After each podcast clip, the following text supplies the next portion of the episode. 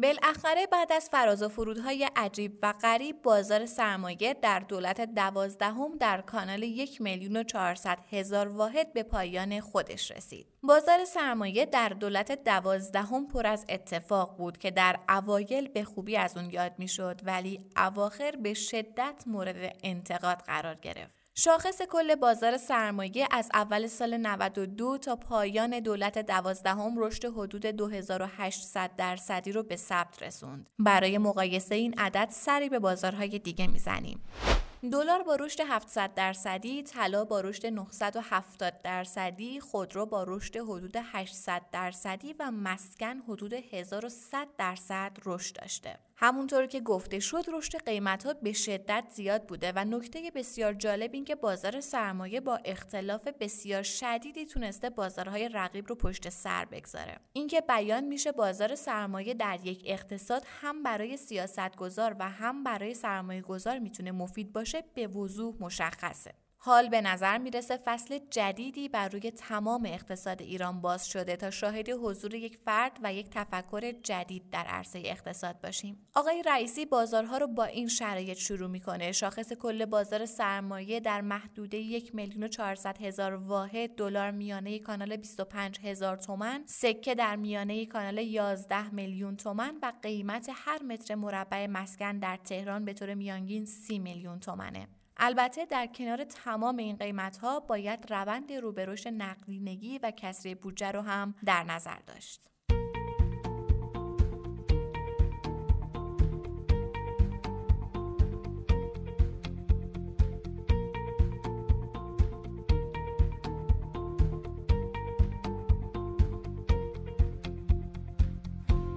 سلام اینجا پادکست کاریزماست و شما در حال شنیدن چهل و چهارمین اپیزود از مجموعه پادکست های هفتگی کاریزما هستید. کاریزما یه پادکست تحلیلیه. تحلیل بازار سرمایه که توسط گروه مالی کاریزما تهیه میشه. این اپیزود در روز چهارشنبه 13 مرداد 1400 ضبط شده. من آرام نظری هستم و با همراهی میسم رحمتی کارشناس اقتصاد و کارشناس ارشد مدیریت مالی و مهمانانی که ما رو همراهی می‌کنن اتفاقات مهم بازار سرمایه. در هفته گذشته رو مرور می‌کنیم در مورد یک موضوع ویژه اقتصادی و مالی گفتگو می‌کنیم و در آخر به سیمایی از هفته آینده می‌رسیم. با ما همراه باشید.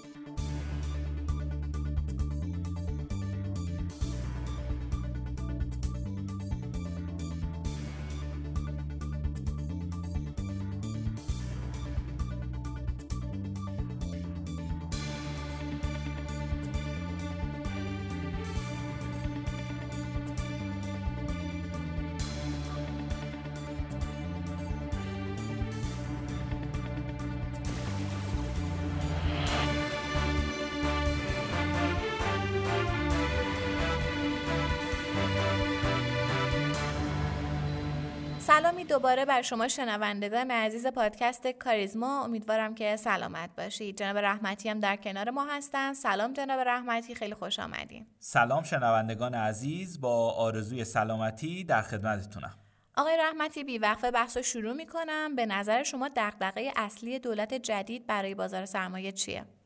اگر از افزایش ها کاهش به سب رسیده در هفته های اخیر بگذریم بازار سرمایه همواره در مواجهه با نگاه سیاستگزاران در معرض چند تا خطای عمده بوده.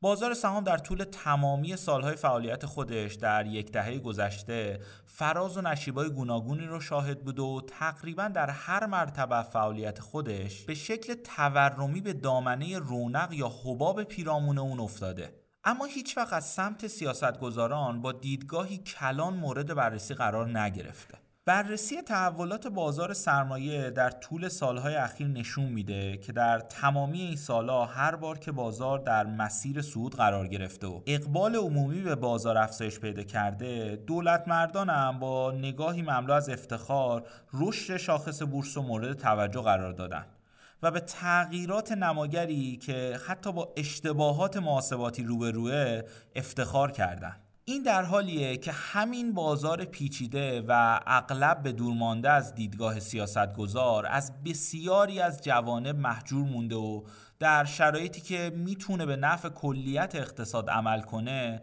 تنها به بستری برای حفاظت از ارزش دارایی از شر تورم تبدیل شده البته همین کارکرد نصف نیمه هم مسلما از هیچ چیز بهتره. اما مشکل اینجاست که بازار سرمایه به ویژه در بود سهام در تمامی اقتصادهای پیشرفته کارکردهایی داره که در ایران رسیدن به اون و استفاده از موهبت‌های اون مورد توجه مسئولان و موضوع سخنرانی گوناگون بوده. اما تاکنون محقق نشده. آقای رحمتی من اینطوری برداشت می‌کنم که بازار سرمایه بین دو تا دیدگاه کلی گیر افتاده. یکی خب نگاه مردم و یکی هم نگاه سیاستگزار حالا به نظرم میخورده بیشتر در مورد نگاه سیاستگزاران صحبت کنیم توی این بخش. دقیقا همینطوری که شما میگید. به نظر من توی چند بود می‌تونیم دقدقای بازار سرمایه رو در دولت جدید نام ببریم. نخستین حلقه مفقوده در توسعه بازار سرمایه رو شاید بتونیم. نبود ابزارهای لازم برای تنوع بخشی به سرمایه گذاری و, و همچنین پوشش ریسک بدونیم. بازار سرمایه در وضعیت فعلی در شرایطی فعالیت می‌کنه که در بسیاری از بازارهای مالی دنیا انجام معاملات فقط به شیوه نقد به خاطرات پیوسته و تقریبا در بسیاری از کشورها نبود بازار مشتقه یا معاملات در جهت معکوس در عمل معنایی نداره. بنابراین شاید در اولین فرصت باید این دو ابزار رو وارد بازار سرمایه کنیم. دومی مورد به حاشیه نبردن بازار سرمایه است. شاید بیراه نباشه که بگیم اولین انتظار از مسئولان رد بالای دولت این باشه که اظهار نظرهای عجیب و غریب در مورد بازار سرمایه نداشته باشن. اینکه یه عدد از شاخص حمایت یا مقاومت باشه و از این دست صحبت ها به هیچ عنوان کار حرفه‌ای نیست. اما مورد آخر بحث کارایی بازار سرمایه است. که باید در دولت بعدی در دستور کار جدی تصمیم سازان اقتصادیش قرار بگیره. در این بین شاید رتبه بندی اعتباری رو بتونیم یکی از مسائلی بدونیم که می‌تونه با وارد شدن به بحث شرکت ها و اوراق بدهی نقش مهمی در رقابتی شدن و بهبود بهرهوری و شفافیت در بازار ایفا کنه. این مسئله بدون شک هم به کار بازار سرمایه میاد هم می‌تونه با ایجاد تفاوت میان شرکت ها بازار بدهی رو رقابتی تر و جذابتر کنه. در بود اقتصادی چطور جناب رحمتی؟ ببینید یه جمله هست که من خیلی بهش اعتقاد دارم و اون اینه که انسان دو معلم داره آموزگار و روزگار. اونچه که به شیرینی از اولی نیاموزه دومی به تلخی بهش یاد میده. این معادله برای مثلث سیاستمدار، اقتصاددان و قوانین سفت و سخت اقتصاد هم برقراره. سیاستمدار اگر به هشدارهای اقتصاددانا و تئوریهای آزموده شده اونا بیتوجهی کنه دیر یا زود قوانین آهنین اقتصاد حقانیت همون هشدارها و تئوریا رو به تلخی به اونها یاد میده حالا داستان دولت ها در ایران هم همینه. دولت قبل با تمام شرایط عجیب و غریبی که داشت باید بپذیره که به یک سری از قوانین اقتصادی بیتوجهی کرد و متاسفانه تلخی این بیتوجهی رو تمام اقتصاد ایران چشید. به نظر من در بحث اقتصادی دولت جدید نباید جلوی هشدارها و تئوریای اقتصاد بیسته. چون تجربه ثابت کرده این قوانین اقتصاده که در آخر پیروز میشن. شاید چالش اصلی اقتصاد ایران در زمان فعلی بیرشد بودن اونه. وضعیتی که اقتصاد ایران به خودش گرفته اینه که هر روز این کیک اقتصادی کوچیکتر میشه ولی چاقوی اون که نقدینگی سرگردونه روز به روز بزرگتر. این مشکلی نیست که یک ماهه یا صد روزه حل بشه بلکه باید تیغ جراحی رو برداشت و گام به گام به طرف اصلاح ساختارهای اقتصادی پیش رفت. شاید این آخرین فرصت اقتصاد به سیاستگزاران ما برای اصلاح باشه.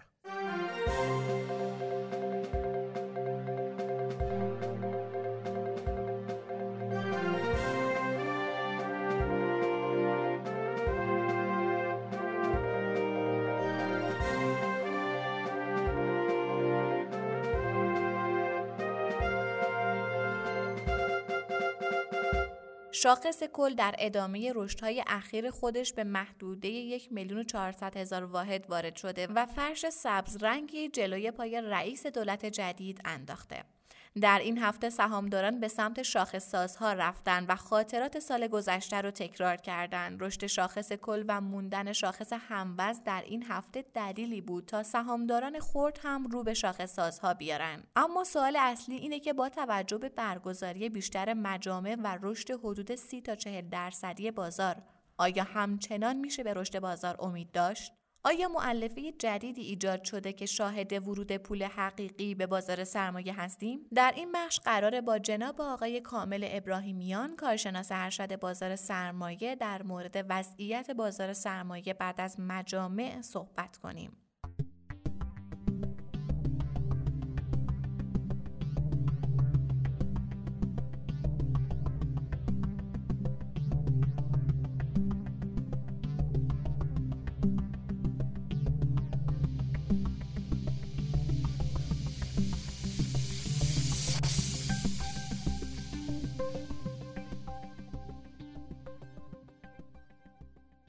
سلام های ابراهیمیان خیلی خوش اومدید به پادکست کاریزما. سلام خیلی ممنونم از شما در خدمت شما هستم. آیا ابراهیمیان اگر موافق باشید از اینجا شروع کنیم که بازار سرمایه در دو ماه اخیر رشد بسیار خوبی رو داشته و بسیاری از سهمای بزرگ بازار تونستن سود خوبی رو به سهامدار خودشون بدن. به نظر شما چه عواملی باعث ایجاد این رشد بوده؟ خب بازار سرمایه و به ویژه حالا سهم های بزرگی که سودساز بودن. بعد از اون سقف تاریخی و عجیبی که تو تابستان 99 هم شاخص کل هم ارزش بازار بسیاری از شرکت ها سقف تاریخی رو دیدن. خب بعد از اون ما شاهد یک اصلاح شدیدی در هم شاخص کل بودیم هم ارزش شرکت ها و هم خروج سرمایه گذاران از بازار. و بعد از اونم خب یه سری تصمیماتی گرفته شد که نقشونده بازار رو یه مقدار تحت تاثیر قرار داد. از جمله دامنه نامتقارن و یه جو روانی سنگینی اواخر اصلاح بازار هم رخ داد که رسیدیم به انتهای 99 و خب انتهای 99 اون دستورالعمل سازمان منتشر شد و ارزم به که بر خصوص خرید صندوق های با درآمد ثابت که بخشی از دارایی‌هاشون ترکیب سهامشون رو افزایش بدن. بازار یه روند مثبتی گرفت. و بعد از عید هم که تا اواسط اردیبهشت ما ما شاهد افت بازار بودیم. ما تو اردیبهشت به یه نقطه رسیدیم که نسبت پی به ای بازار تقریبا به میانجین تاریخی خودش رسید. و اونو لمس کرد.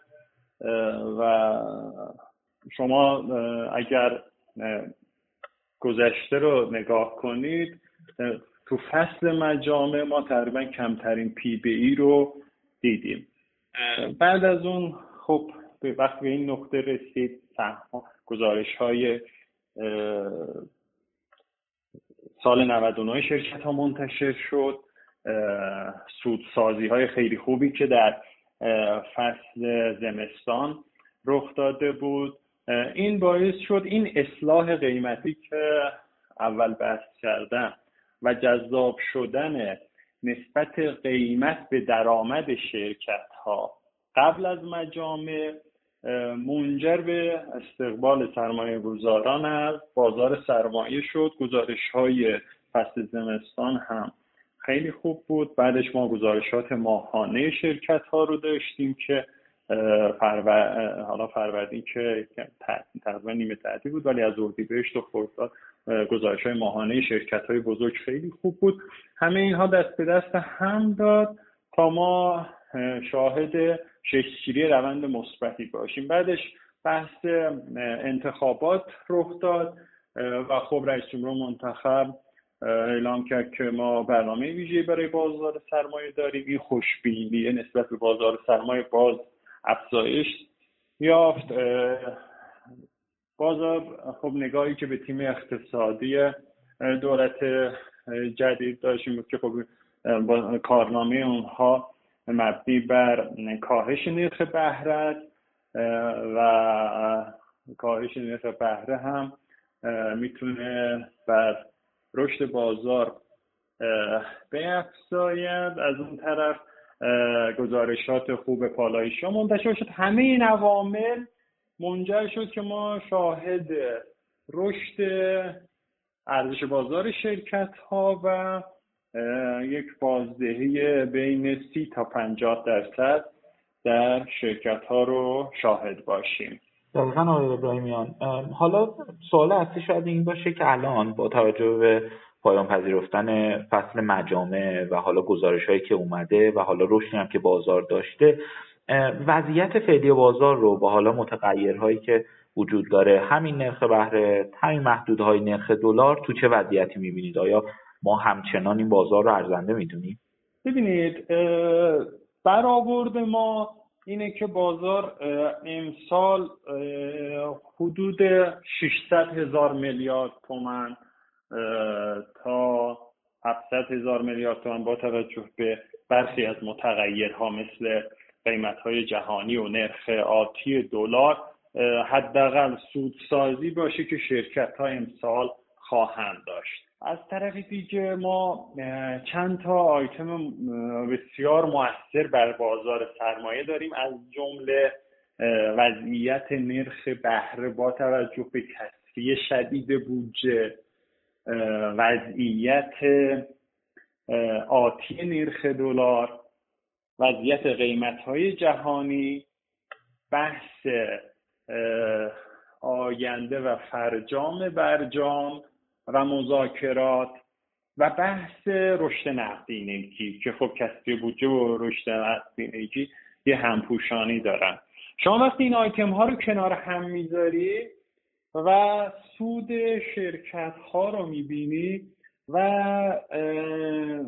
وضعیت فروش شرکت ها از نظر قیمتی مثلا بورس کالا قیمت ها رو می‌بینی که به تب قیمت ها روند نسبتا رشدی داره. پیش بینی اینه که این حداقل سود رشدی باشه. و از نظر من علا رقم اینکه بازار یک رشدی داشته و شاید تا تعیین تکلیف کابینه این قیمت های مقدار دست به دست بشه به اصطلاح بازاری ها ولی آینده بازار با پیشران هایی مثل نرخ ارز به نظرم چشمانداز مثبتی داره. ضمن اینکه بخشی از این سودهای تقسیمی خب در قالب خرید سهام به بازار مجدد تزریق میشه و اگر ما شاهد فشار به نرخ بهره و فروش بیمهابای اوراق توسط دولت نباشیم که نرخ بهره رو شدیدا تحت تاثیر قرار بده به نظرم نرخ بهره و سود سپرده نمی‌تونه رقیبی برای بازار بازار بورس در هفتش ماه آینده تا انتهای سال باشه. روند نرخ دلار هم یا نرخ ارز هم به عنوان یک آیتم بسیار مؤثر بر بازار و سودسازی شرکت ها من پیش بینیم حالا قبلا هم تو مسابقه اعلام کرده بودم پیش بینیم اینه که نرخ ارزی که تو محدوده 23 24 تومن هست اینها کف نرخ بهره است به دلیل اینکه ما نیاز بسیار زیادی به ارز داریم برای سرمایه گذاری در زیر ساختمون برای تحقق رشد اقتصادی که حتی وعده این دولت هست.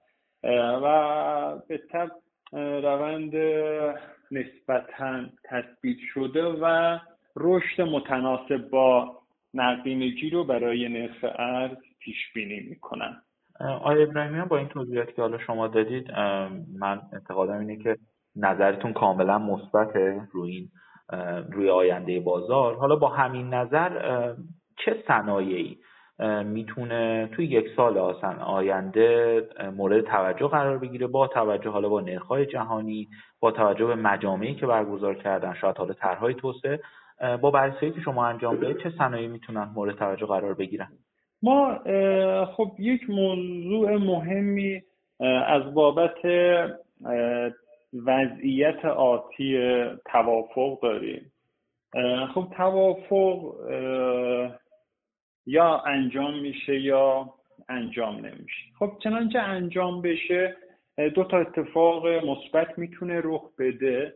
یکی اینکه خب شرکت های ریالی صنایعی که حالا ریالی بیس هستن مثل بانک ها مثل خدمات خب اینها خب به صورت تاریخی از نظر عملیاتی وضعیتشون می‌تونه بهبود پیدا کنه از بابت ارتقای سیستم هاشون هزینه های تمام شدهشون کاهشی باشه. از اون طرف اگر توافق تحصیل بشه خب همه می‌دونیم شرکت های صادرات محور بین 10 تا 25 درصد گاهن هزینه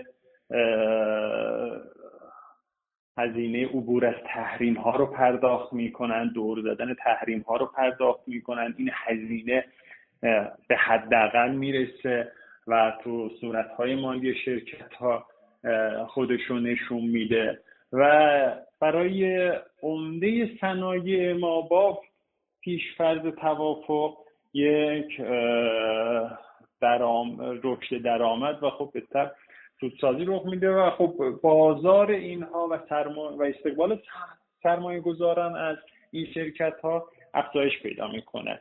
من فکر می‌کنم با توافق کلیت بازار رشد می‌کنه و اون فشار بر نرخ بهره به حداقل می‌رسه و ما شاهد رشد خیلی زیاد در نرخ بهره نخواهیم بود.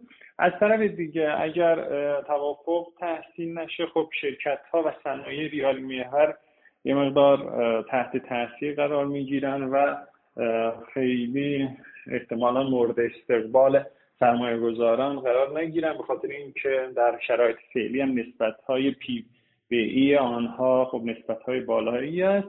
ولی با توجه به روند آتی نرخ ارز در صورت عدم توافق شرکت های ارز بیس و صادرات محور مثل صنایع پتروشیمی و حتی صنایع پالایشی به دلیل اینکه بهای نفت آنها میانگین نرخ صادراتی نفت ایران است و در شرایط تحریم نرخ نفت صادراتی و میانات افت قابل توجهی داره صنایع پتروشیمی صنایع پالایشی و صنایع مثل اور سازها و شرکت های الفین اینها و سرمایه گذاری ها و هولدینگ های این شرکت ها می‌تونن کماکان جذاب برای سرمایه گذاران باشند علا رقم این رشدی هم که داشتند.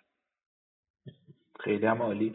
آیا ابراهیمیان شما توی تحلیلاتون ریسک افت نرخ‌های جهانی رو می‌خوام ببینم می‌بینید یا نه؟ چون من حالا با بررسی که انجام دادن یک سری از تحلیلگران اعتقاد دارن که می‌تونه ریسک نسبتا بزرگی باشه برای بازار سرمایه. می‌خوام ببینم اصلا این اتفاق امکان پذیره یا نه؟ نباید وزن زیادی داد به این ریسک. خب ببینید به طب بحث کاهش قیمت های جهانی یک مسئله است که خب بین تحلیلگران حالا نه تنها تحلیلگران داخل کشور در سطح جهانی داره بحث میشه. برآورد ما اینه که ما حداقل برای تا نیمه اول 2022 که میشه مثلا یک سال دیگه روند قیمت های جهانی حالت تثبیت شده داشته باشه. حالا نفت به طب درسته به بحث توافق اوپک پلاس خیلی وابسته است. از اون ور واکسیناسیون گسترده و افزایش تقاضایی که می‌تونه رخ بده خب و پیش بینی ها کماکان روند رو به رشد قیمت نفته. و خب مشتقات اون به تب روند تثبیت شده و حتی می‌تونه مقدار افزایشی داشته باشه. قیمت سایر کامودیتی ها و فلزات اساسی هم فکر می‌کنم کرونا تاثیری که بر تولید و افت تولید داشته تو کشورهایی که خب منبع اصلی تولید فلزات اساسی هستن. از اون طرف میزان تقاضایی که برای برخی از فلزات اساسی رو به افزایش است مثل مس و حتی روی من خیلی بدبین نیستم از بابت اینکه قیمت های جهانی افت کنه. حتی اگر فرض کنیم قیمت های جهانی افت کنه شاید خیلی زیاد ارزش بازار این شرکت ها به خاطر یک سری پیشران های اساسی که در داخل کشور موثر بر سوداوری این شرکت ها خیلی این شرکت ها رو صدمه بهشون نزنه. من این که مثلا اتفاق عجیب بیفته مثلا قیمت های جهانی نصف بشه خب این نصف شدن یا چهل درصد افت بکنه اون موقع که خیلی بعیده اون موقع بله حتما عمده بازار ما که حالا هفتاد درصد ارزش بازار ما از قیمت های جهانی هم متاثر هستن تحت تاثیر قرار می‌گیره و بازار می‌تونه افت کنه. به عنوان سال آخر اگر شما یه صد میلیون تومن داشته باشید و بخواید یه پورتو برای یک سال آینده تشکیل بدید چه ترکیبی از دارایی های این بازارهای متعارف داخل ایران رو تشکیل می‌دید. حالا از دلار سکت بازار سرمایه و چه بازده مورد انتظاری دارید؟ من فعلا با چشمانداز تورمی که وجود داره ترجیح میدم خیلی تو ریال و سپرده و درآمد ثابت سرمایه گذاری نکنم اولویت اول من قطعا سهام هست. شرکت هایی که کشفوله خوبی دارن ای پی اس خوبی می‌تونن بسازن و رشد نرخ ارز و تورم رو می‌تونن هج کنن. ترجیح همینه که کل حالا یه بخش زیادی از اون صد میلیون تومن و یا اون سرمایه رو توی سهام حالا توی دو تا سه تا صنایع اصلی و بزرگ سرمایه گذاری کنم. یه بخشی هم حالا من خودم خیلی علاقه ندارم ولی اگه کسی علاقه داشته باشه می‌تونه تو سکه های گواهی های سپرده طلا یا صندوق طلا یا گواهی سپرده سکه اینا سرمایه گذاری کنه. یه بخشی در حدود مثلا 20 درصد. و بازده مورد انتظارتون برای یک سال آینده؟ بازدهی مورد انتظار من برای دقیقا یک سال بعد بعد از مجامع انشاءالله 1400 که تو تیر ماه 1401 برگزار میشه. از این نقطه ای که هستیم حداقل سی تا 45 درصد 50 درصد می‌تونه باشه. خیلی هم عالی. آیا رایان خیلی لطف کردید که خواهش می‌کنم. ما؟ امیدوارم که بازارم روند حالا خوبش رو ادامه پیدا کنه. اگر صحبتی دارید ما در خدمتیم. خواهش می‌کنم. من از شما و مجموعه بزرگ کاریزما هم ممنونم. خب برای سرمایه گذاران و دوستانی که حالا میشنون هم خب قطعا اصلی ترین توصیه من اینه بخصوص اونهایی که تو یک سال اخیر وارد بازار شدن. این هست که حتما بازدهی مورد انتظاری برای خودشون تعریف کنند. و اینجوری نباشه که با یک از بازار سرمایه و بورس و سهام انتظاراتی خیلی عجیب داشته باشن که این می‌تونه منجر به تصمیم گیری اشتباه بشه براشون. یه بازدهی مورد انتظاری هر کسی داره تعریف کنه و بر پایه تحلیل خودش تحلیل خودشون یا کارشناسان اگر خودشون حالا می‌تونن سرمایه گذاری کنن اگر نه که خب توصیه هستی استفاده و سرمایه گذاری در صندوق های سرمایه گذاری هست که توسط کارشناسان و خبرگان بازار مدیریت میشه. ممنون و سپاسگزارم. تشکر از شما. خدا نگهدار. خدا شما